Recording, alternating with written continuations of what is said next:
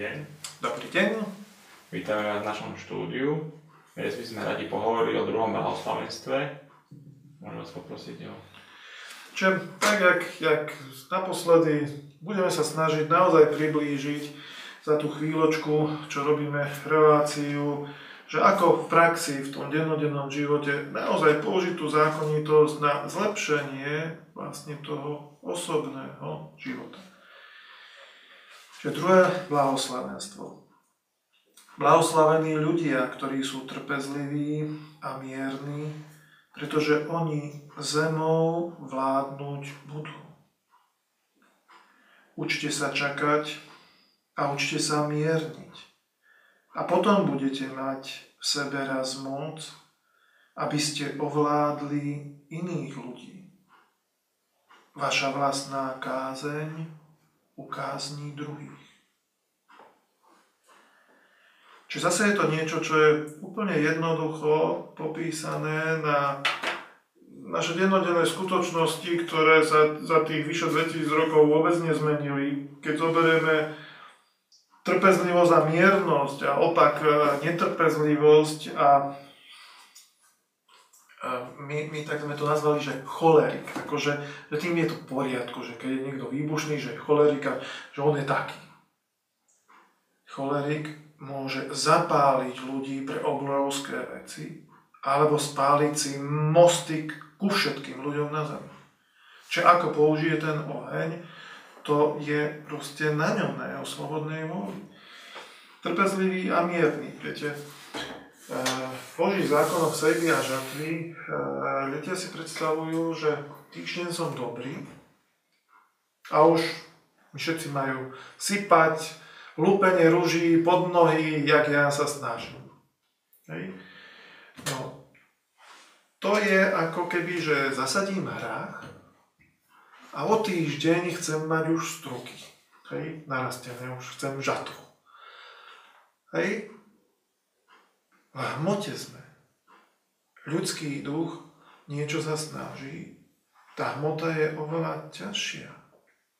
Veď práve v nej sa učíme, aby to chcenie, to dobré chcenie a tú čistotu, čo máme, aby sme to uchutnili v sebe, aby sme naozaj boli nie len záblesk, dobroty a potom zlota, ale proste, aby sa nám to stalo dennodenným životom. A preto tá hmota je taká ťarbavá a vyžaduje náš tlak. Keď si zoberieme len prírodu, na jar zasejeme, jeseň žneme. Samozrejme sú plodiny, ktoré sú aj skôr, ale principiálne. Je zaujímavé, že kognitívno-behaviorálna psychoterapia alebo teda liečba duše zmenou spôsobu správania a myslenia, alebo chcenia a myslenia, hovorí o tom, že keď človek sa začne meniť z nejakej fóbie, zo schodov, alebo proste chce chudnúť, alebo niečo podobné, že keď na sebe pracuje dennodenne, za pol roka sú vidieť prvé výsledky. To je to isté, jak v mote, v tej záhrade. Na jar zase, na jeseň zožne. Začnem sa snažiť pracovať na niečom, čo chcem odložiť ako zvyk za železnú košelu, nejakú fóbiu. Za pol roka sú vidieť prvé výsledky. To je štatistika, ktorá hovorí o tých, čo sa snažia mimochodom. Nie o tých, čo sa nesnažia. Tých, čo trpezlivo proste ten hrášok zasejú, polievajú, okopávajú a tak ďalej, starajú sa celý rok. Tí potom pol roku majú prvé koláče, lebo bez práce nie sú koláče.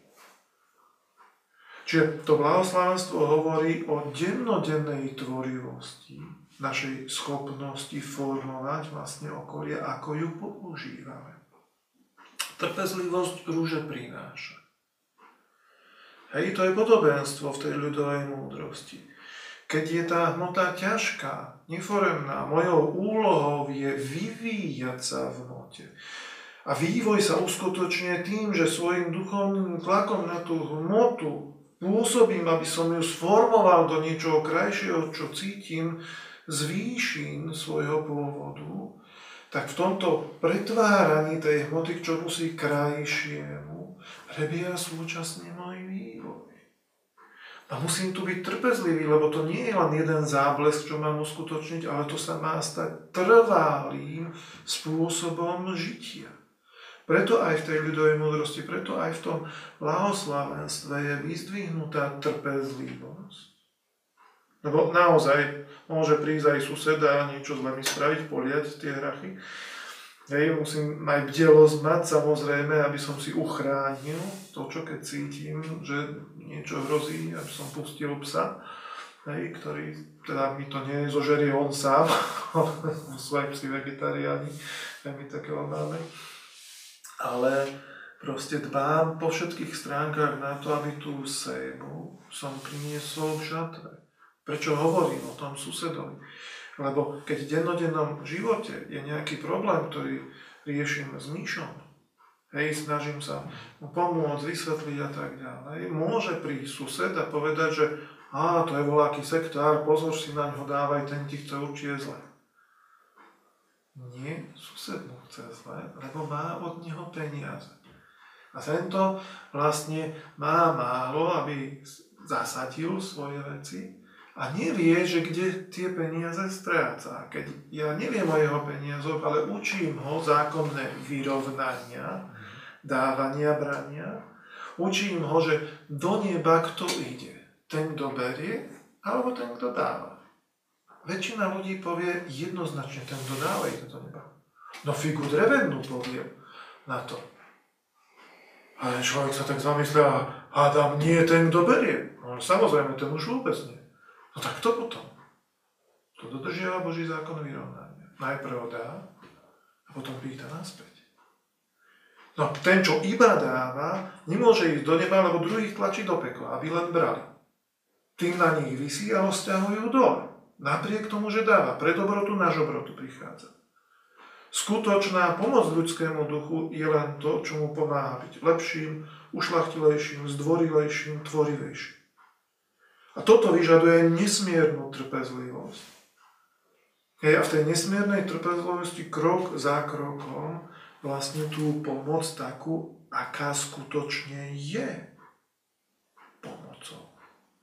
Čiže keď chcem, aby išiel do neba, aby bol lepší, musím nielen ako príklad osobný najprv mu dať, ale hneď pýtať.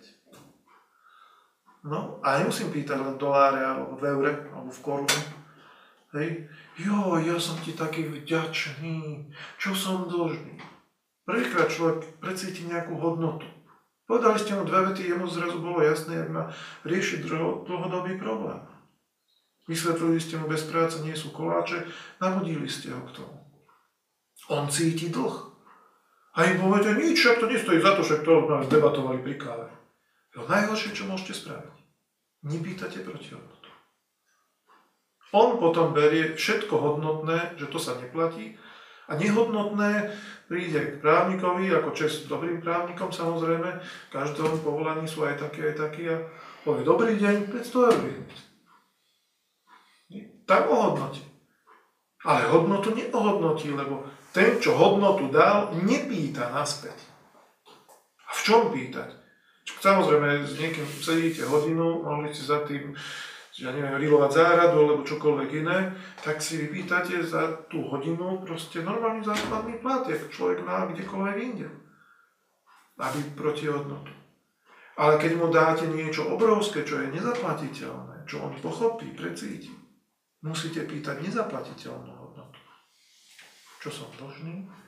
Si dlžný, že to, čo som ti vysvetlil, budeš smerom k manželke používať, aby váš vzťah bol lepší. To ti dám radšej 20 eur. Nie, nechcem 20 eur. Ty si pýtal, že čo som dlžný, ja ti hovorím to, aby si to používal. Tým zabezpečíte súčasne, že prestanete byť butlávou vrbou, že ten človek príde po ďalšiu radu, až keď tú prvú použil. Nepríde len na vás vyhodiť nečistotu. Bez práce nie sú koláče. Tá trpezlivosť musí byť. Lebo keď pracujete na sebe, niečo odkladáte alebo niečo proste rozvíjate, tak viete, že aj ten druhý nebude s tým hotový za týždeň. Že tá štatistika hovorí, že pol roka. Prvé výsledky. Nie ešte vyliečenie komplexné, ale prvé výsledky. Pozor. Hej, niekto má 50 ťahal na chrbte, niekto jednu. Samozrejme, použitím tej istej sily odkladania jednej tehly za deň, jeden je vysporiadaný hneď, ale druhý, no to trvá dlhšie. Však to je normálne. Trpezlivosť rúže prináša. Každý si má uvedomiť, že aj tá jeho sa nakoniec vyprázdni noša a už nie sú to vrecia na balóne s pieskom, ale horúci vzduch do balónu, ktorý dáva a už sa vznesie nahor.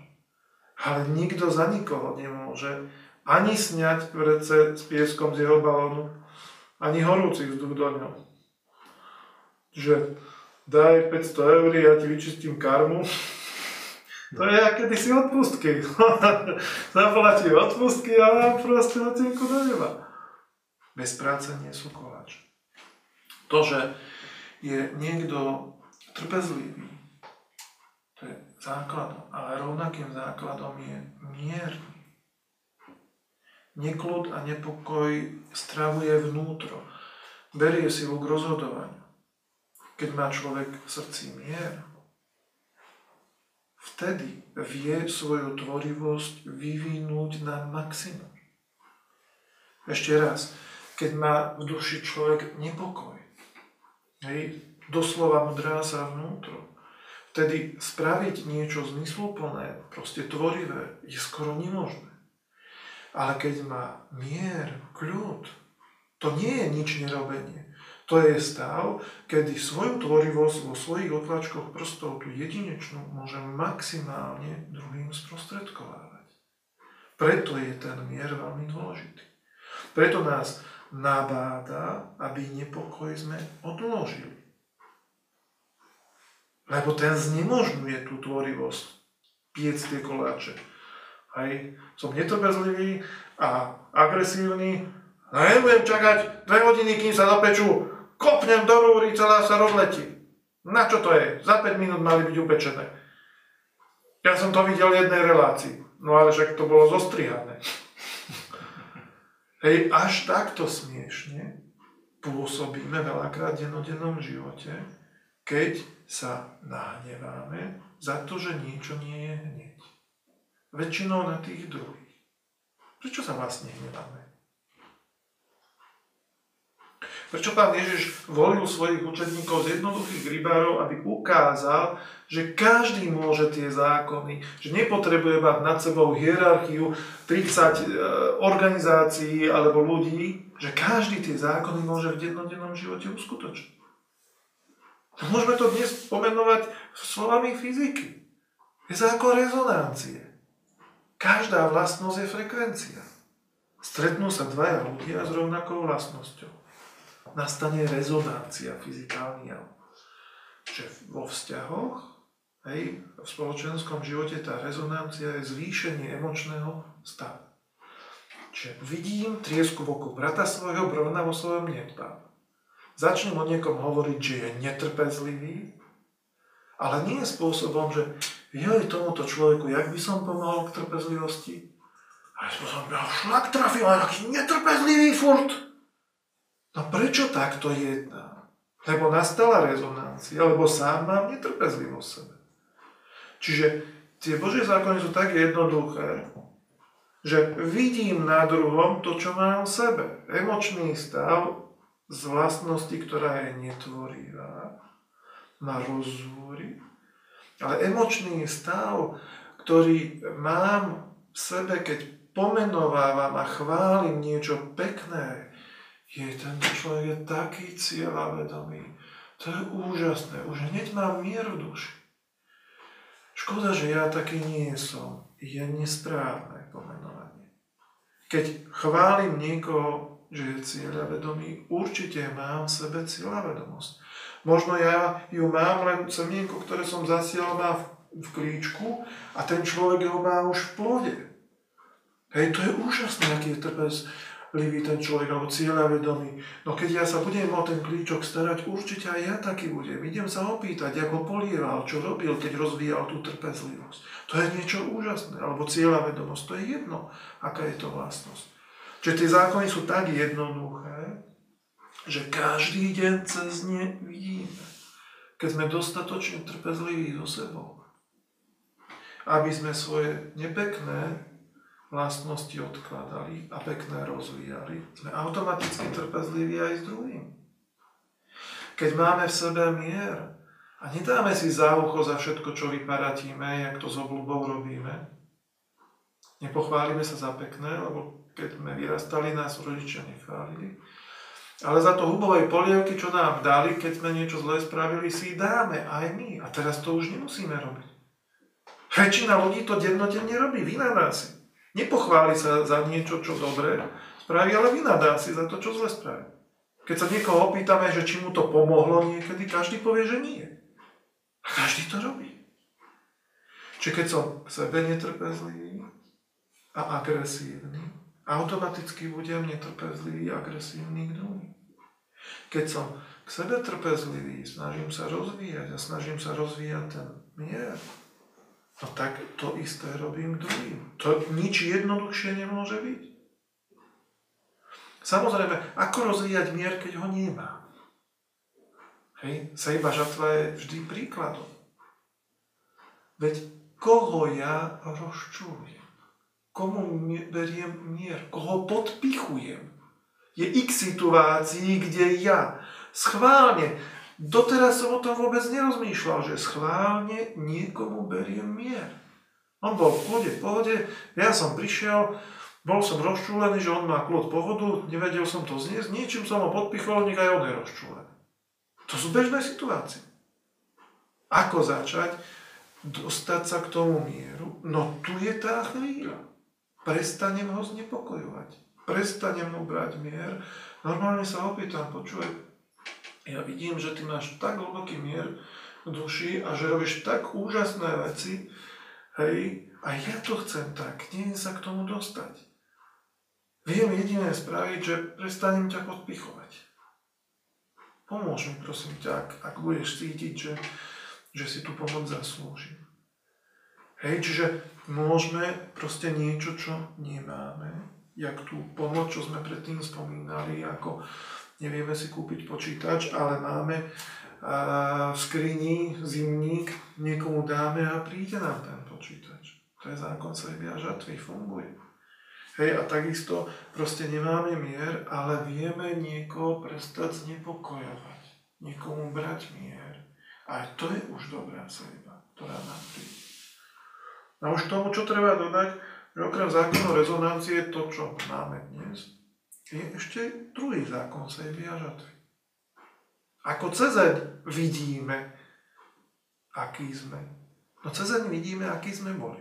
Niečo zasejeme a nám to príde do cesty rozmnožené za zrnko celý klas, čiže výrazne viditeľné. A teraz to pekné nás nesmierne teší z ničoho nič, ako keby a to nepekné z ničoho nič začne trápiť. Hej, boli sme pandúri, vyčovali sme poddaného a zrazu poddaný je náš šéf vo firme o 700 rokov.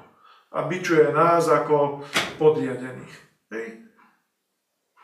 No nás to trápi. Nerozčulujeme sa. Už nemáme to, čo si v sebe, to sme odložili, ale spätný účinok prišiel. Fuj, to takýto som bol, volá kedy pandúr. V živote už taký nechcem byť, všetkých budem aj vystriať, aby si dali na to pozor, aj tohto šéfa idem vystriať. Lebo ja za zrnko, určite čo som sial, teraz som dostal tento klas, je to hrozné, ale šéf sadí klas a dostane 10 klasov na hlavu od niekoho. Fú, idem mu pomôcť. Či to človek spraví v duchu, alebo aj fyzicky. Proste dôležité je to slovo, ktoré smerom k tomu šéfovi prehovorí, opreté o jednoduché zákonitosti. A v tých zákonitostiach proste to stále je. Naozaj jednoduché, to je nič zložité. Čo by človek musel študovať najprv 4 teologické školy štyroch najväčších náboženstiev. Veď to je jednoduchosti, to práve ukázal Pán Ježiš. Preto sú blahoslavení. Čo to znamená blahoslavení? Že už tu na zemi prežívajú blaho a slávu. Nie slávu ako polnú trávu, ale slávu, že cítia, že áno, ich to pozdvihuje. To, že si dali tú námahu, hej, že tie koláče naozaj piekli s trpezlivosťou a s mírou duši. Je žena. Hnevá sa, že dieťa nechce nič jesť. Snaží sa celý deň, ale v duchu je, keď to neuješ, že dám varechu na stôl a neodíže od stola, kým to nezieš. Lebo je v strese, lebo nechápe, že proste ten mier duši posvecuje tú jej činnosť. Jo, moje dieťatko, málo papa, s takou láskou pohľadkám ten koláčik, alebo tú praženicu, alebo čokoľvek, nech mu dobre padne na užitok aj ten kúsoček, dieťa zje celú praženicu. To je trpezlivosť, že nebudem chcieť hneď prvý deň, čo s láskou varím, aby dieťa to zjedlo a sa napravilo a jedlo stále. Ale všimnem si u tej babičky, že u babky zje všetko, aj to, čo doma nelúbi. Lebo tá babička už nemá zodpovednosť za výchovu, s láskou pekne tie koláče stráví a to dieťa príjma tú lásku s tým jedlom. Hej, čiže tá trpezlivosť a ten mier proste navyše liečia cez ten pokrm proste toho človeka, ktorý každý má nejaké problémy, čokoľvek. On takýto človek, ktorý je naozaj trpezlivý a mierny, lieči druhý už svojou prítomnosťou, svojim osobným príkladom. Osobný príklad lepší ako písma výklad. Tak skúsme popracovať na tej trpezlivosti a miernosti a určite zase mnohé veci budú lepšie. Ďakujem. Dovidenia.